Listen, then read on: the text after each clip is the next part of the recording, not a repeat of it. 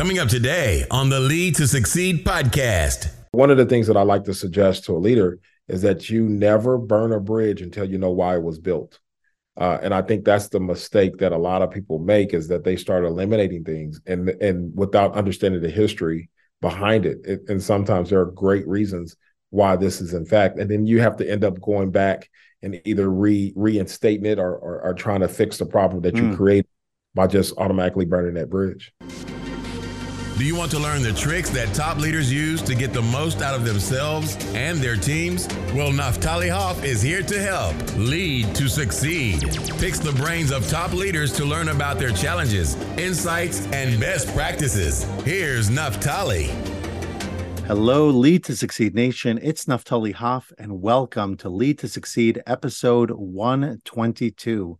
Today, I have the pleasure of speaking with Dr. Philip Hickman. As a distinguished public speaker, Dr. Phil has presented at national conferences and workshops for organizations such as the U.S. Department of Education and Columbia University. He's a prolific author with three books that showcases groundbreaking methodologies in leadership, personalized learning, and emotional intelligence. Dr. Phil is a versatile entrepreneur, having created Plabook, an AI powered reading technology solutions firm.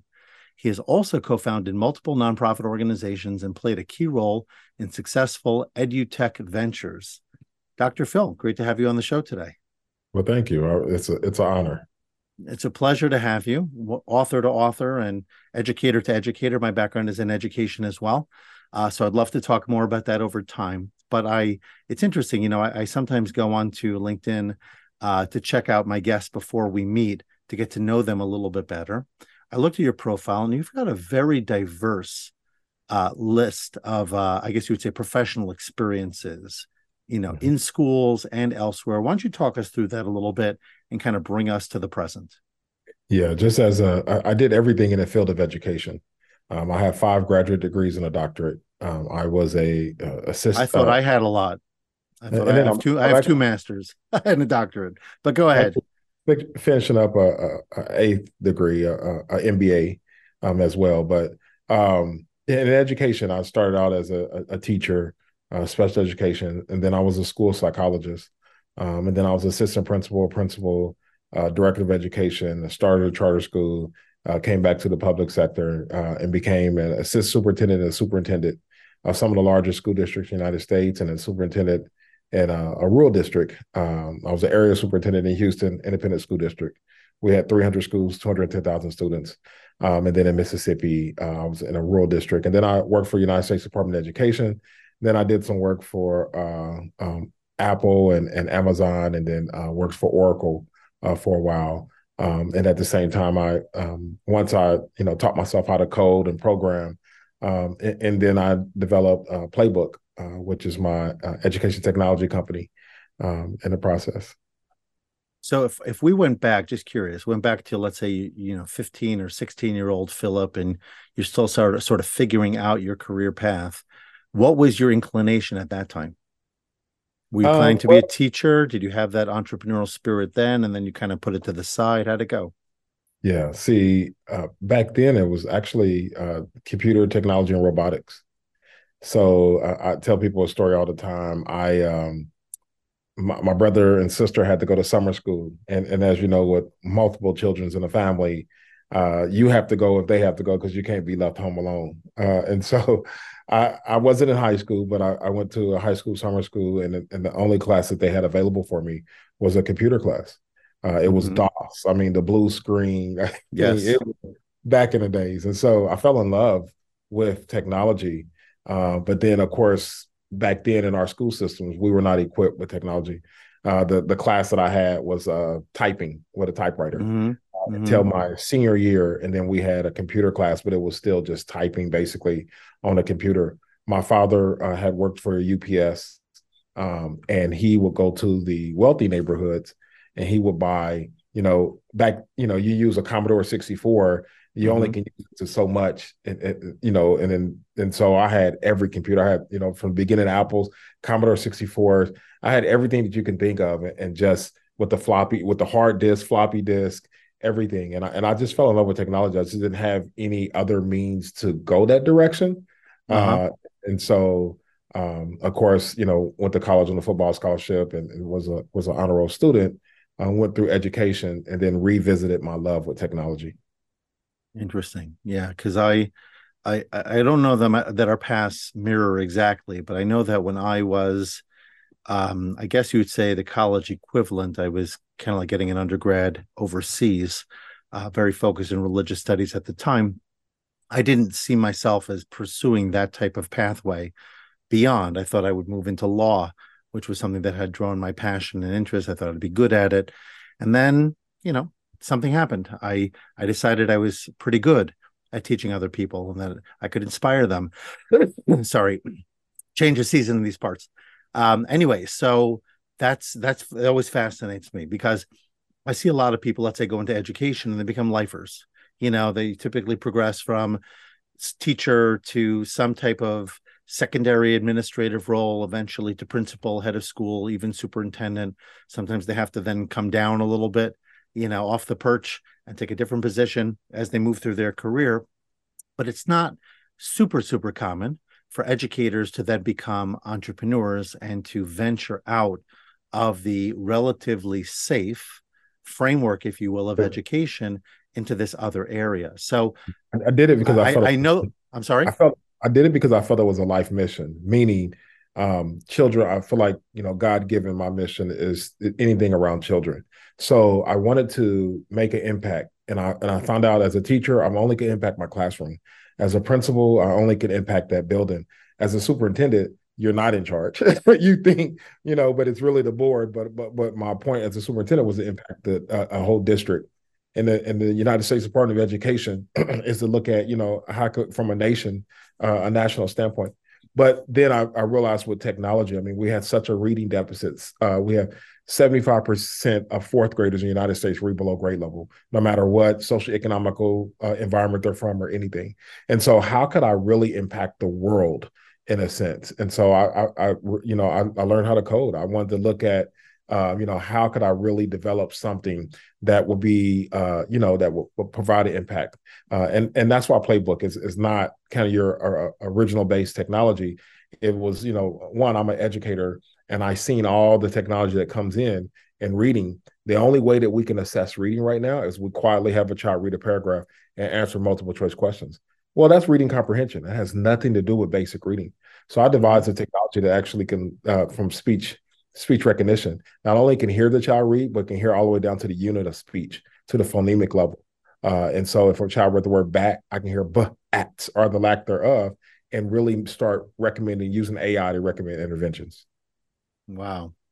So I'm going to move away, even though that fascinates me, and we could have a conversation certainly about education and reading and decoding and all the elements of phonemic awareness. Because number mm-hmm. one, I understand it.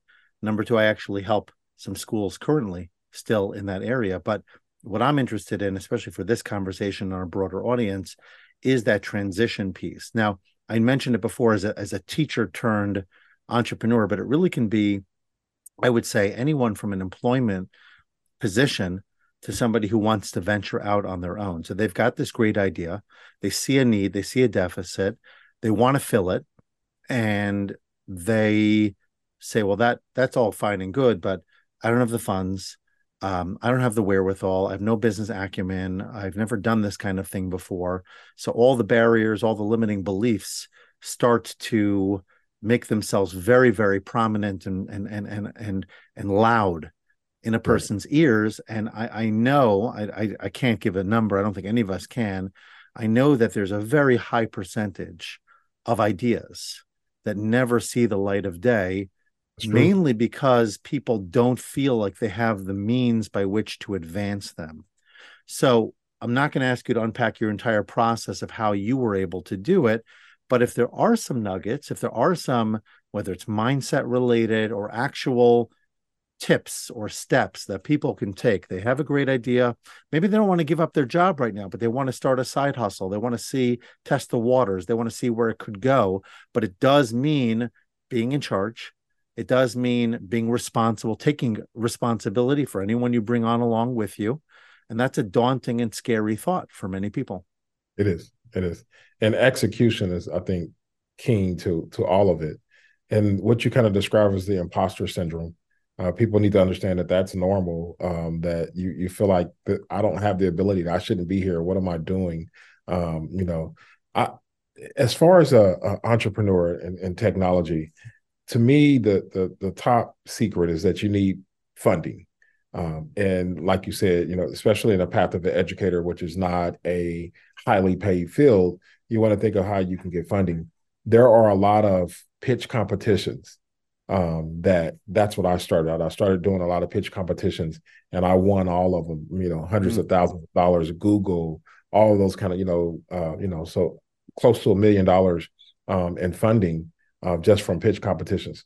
If you want to talk about a mistake I made, uh, the first pitch competition. You're, you're pre you're preempting me, but that's fine. Go ahead. We love to hear about mistakes. The first pitch competition I went to, I went to as a superintendent, I went to mm-hmm. I, I, came as a suit and tie. I mean, everything you can think of. You know, I, I had the, the, shiny shoes, and man, um, from the beginning they were thrown off just from my attire, and and mm-hmm. it's you know you you have to be able to dress the part. And for us in education, dress the part is that if someone's in charge, they're wearing a suit, right? The the suits yep. are the principal. In technology, it's it's a casual attire and there's mm-hmm. a certain format of pitching that you had to learn. And so I lost my first and last competition, the, the, first and only competition. And but the blessing that they did was a small business association. They gave me a business coach. Uh, mm-hmm. And that business coach really sat down with me and explained to me, you know, one, this is how you pitch, this is what they're looking for. Uh, two, you know, everybody thought you were overdressed, and just all those great critiques um, that allowed me to continue on and win different competitions, join different boot camps, accelerators, all those kind of things that helped me transition from an educator, which, you know, I believe uh, as a superintendent, you know, some of my budgets is 2.7 billion, some of my budgets were 500 million. Um, and so I felt like I was a, I was a CEO, um, but there, I, I think the out the outside business of a school is actually totally different. It's not that you can't learn that framework, but it's totally different than being a leader within a, a school district. Oh yeah, yeah. If you've got a if you've got a budget in front of you and you've got money kind of guaranteed against that budget, that's totally different than having to go raise it all yourself and take on yeah, that responsibility. So that is certainly interesting. Yeah, as entrepreneur, I, I, say you have to hunt and kill what you eat. mm-hmm. That's right.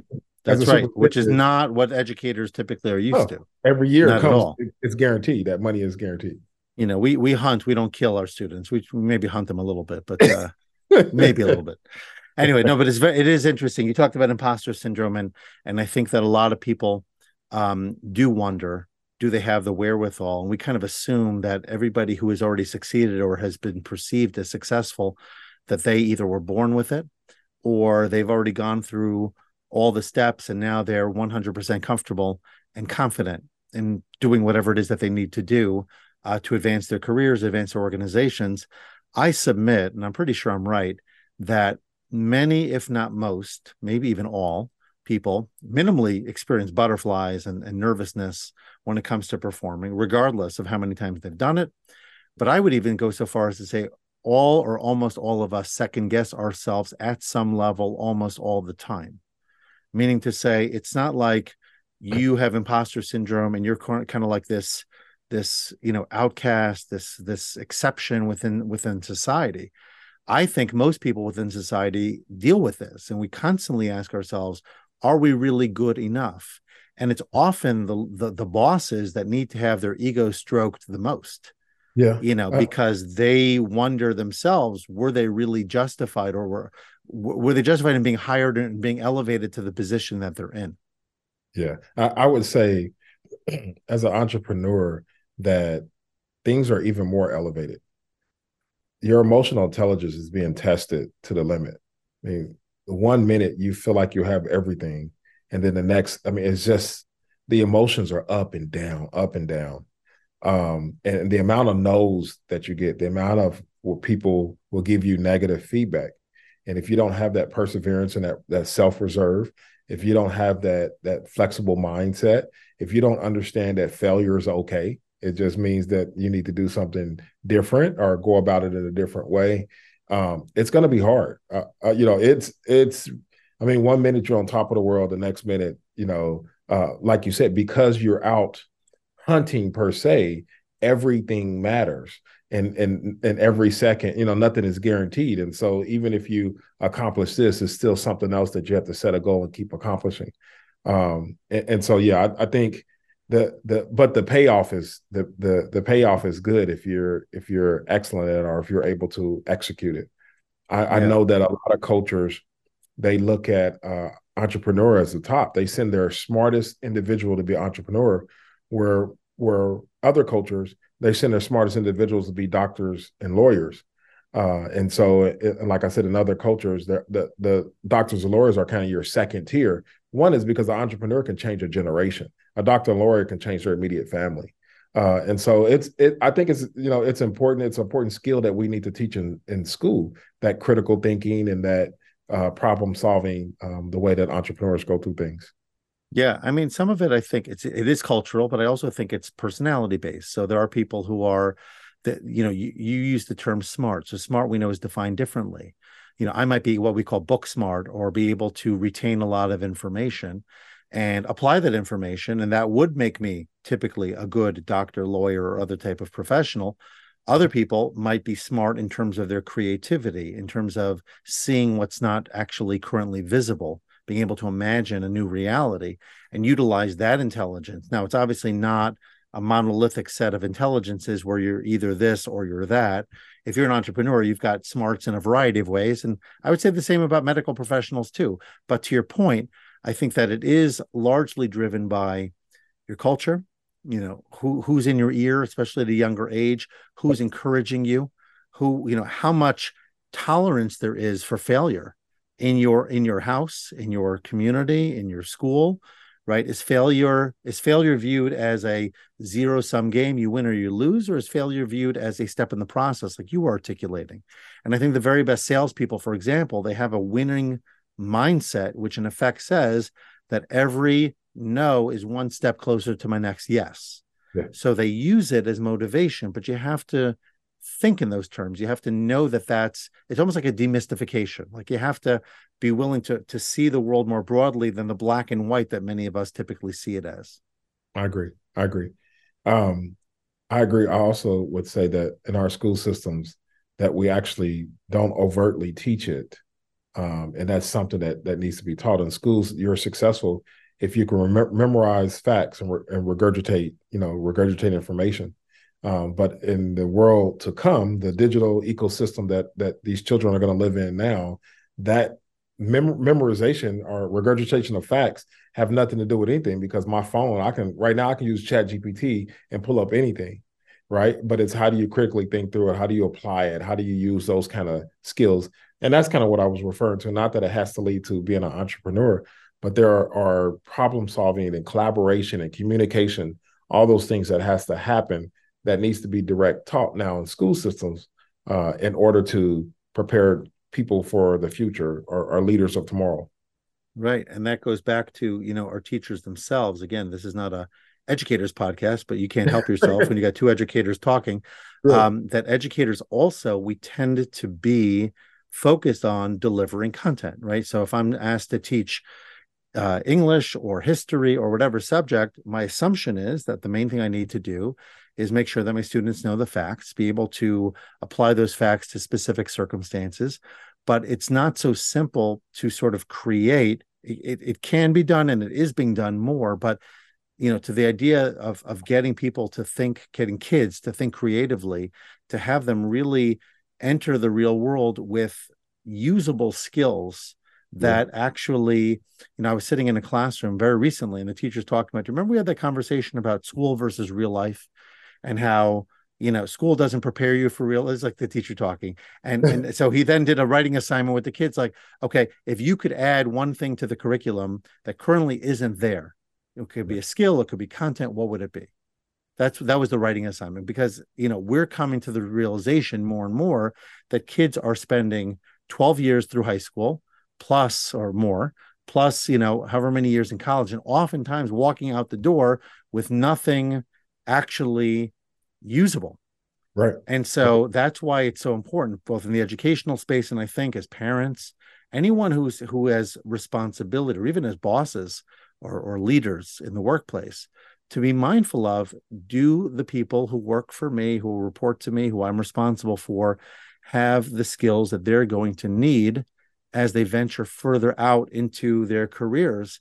And how can I mindfully and intentionally work them or help them work towards th- those outcomes right and leaders leaders leaders have uh, even more daunting task or, or um, because even now um, you know leadership used to be united states companies if they were overseas they were overseas to one country they were international pretty soon they were called multi-international now they're global companies and so as a leader your employee may be local or, or maybe overseas or, or anywhere. And so yeah. how do you, you know, how do you virtually, uh, connectively, how do you lead a team? How do you, you know, develop that the, the things that are necessary that you need for this company to be successful in a global society? And and then the reverse happens in the school system is that the knowledge is that we need to kids need to understand that you're no longer competing against your neighbor are you no longer competing against someone you know in a, in, a, in another area but you're competing competing against kids globally that have a different level of focus that have a different level of why I need to be successful and are hungry and are and are or you know are have been schooled and educated in a different way than students in the United States are being educated for. And then uh, again, as a leader, how do you how do you mix that and then the aspect of automation, whether it's white collar or blue collar automation, robotics, and, and, and all those things, because then it's going to be adults working alongside robots. And in order to put forth a product or in order to uh, uh, for have a, a, company go, and so it's a it's a it's a large task to start preparing leaders for leaders of the future. Mm-hmm. Tell us a little bit about your books. So, uh, you know, three books. One is um, um, uh, one of one is a is a strong uh, I feel leadership book. It's called Execution by Firing Squad: Effective Leadership When You're the Target, uh, and it's it's kind of a, a, leadership book that takes you through um, uh, a company or organization that is that that is you know negative, that's disruptive, that has a bad culture, mm. and so even when I was leading it, you know, they will cut my brakes. Um, you know, I had uh, I was held at gunpoint. You know, all all those kind of things. Wow. How do you get the community and everybody focused on the right things? And then I kind of talk about uh, leadership philosophies and tidbits. You know, uh, especially how to lead in the future, how to prepare leaders for the future, and those kind of things. Uh, another book that I wrote was called "Stop Dribbling Footballs," uh, and "Stop Dribbling Footballs" is, is I can only imagine what that looks like. it actually was illustrated by the guy who did um, the Rugrats, uh, and then the 64 episodes of The Simpsons. So it's pretty well illustrated, and it can go back and forth between, you know, kind of a, a, a children's book, and then also for the adults of how to to uh, work with people. Um, but but long story short, it's it's about a person that's functioning with the wrong framework. Uh, so is dribbling the football, is playing with the basketball framework as opposed to a football framework. And the, the end result is that you need to direct teach behavior a lot of people think you should know better or you know uh oh, you yeah know, that's very important. Yeah or, or not just the, for students. Yeah not just for students. Or, or, or mistake that i made as a leader was i felt like uh you know everybody you know if they wasn't living up to expectations they need to be fired. And i had to realize you cannot fire yourself out of this situation that you have to build in the capacity of people um, that you, you know have to build in the capacity of, of, of the adults uh, in order to strengthen your organization uh, and then the last one is emotives, um, the truth behind student behavior. And so it's more of a social emotional framework that's talking about the impetus of why people do what they do. Yeah, I, I love each topic. I'm sort of thinking about that middle one for a moment and just the idea that oftentimes I think we think about ourselves, let alone what we think about other people. We think about ourselves that if we achieve excellence in the path that we set out for ourselves, let's say education. So if I become a great teacher, eventually the assumption is I'll get promoted. And oftentimes that does happen. Well, what we don't realize with that promotion is that we need a totally different, a completely different set of skills yep. than what brought us to this point. So until now, if I was a great pedagogue, if I if I delivered clear content, if I understood instruction and um, assessed well, whatever it might be, motivated my students, I would be excellent and I would get recognized. But what you need to do as a principal vis-a-vis your teachers is different there might be some elements that are similar but a lot of elements are different and that's true in almost any space you know yep. somebody who gets promoted what maybe you're a great salesperson you get promoted to, to to sales lead you know the manager and now your responsibility is not so much to pick up the phone and sell but it's to set goals it's to motivate it's to help people understand why they're slipping it's to provide them with tools and resources. It's just completely different framework. And i think leaders don't necessarily realize that most of their success is not the technical know-how that um, that they they used to rely on. Now it's more about the soft skills. Now it's more about the leadership the communication the productivity all of those things. And i'm curious to get your take on it. No no i, I totally agree. Uh, one of the hardest transitions that I always see is a teacher becoming an administrator. Um, because you got to understand that you were excellent with students, but your job now is not students. Your job is to help adults who help kids, right? And so to motivate, influence, all those kind of things, to build teams, to to get buy-in, to um, kind of have. I always believe in a horizontal leadership style instead of a vertical.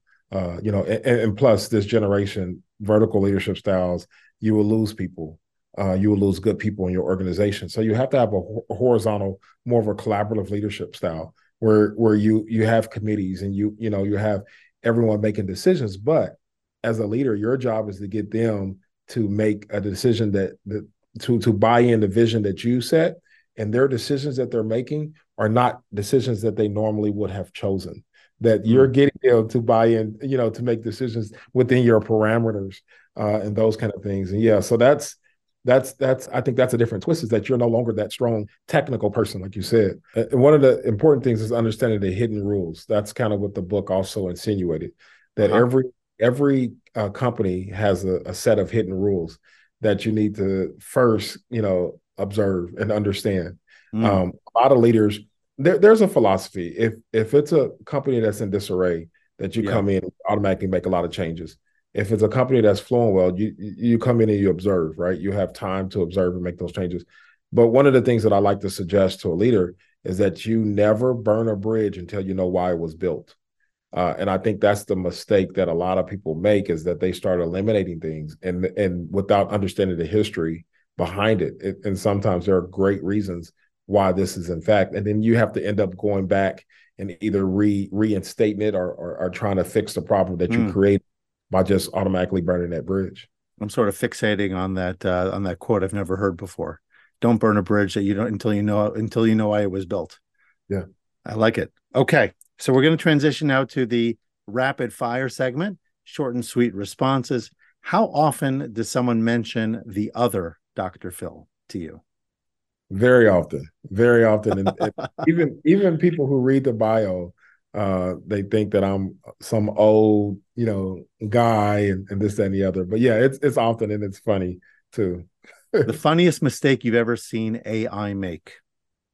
The funniest mistake I've ever seen AI make. Um, so f- for uh, a, a, platform that that I was developing before, it's it's it's actually a voice that so someone had an accent, mm. and and and it interpret that accent word four letter words that this person really didn't say.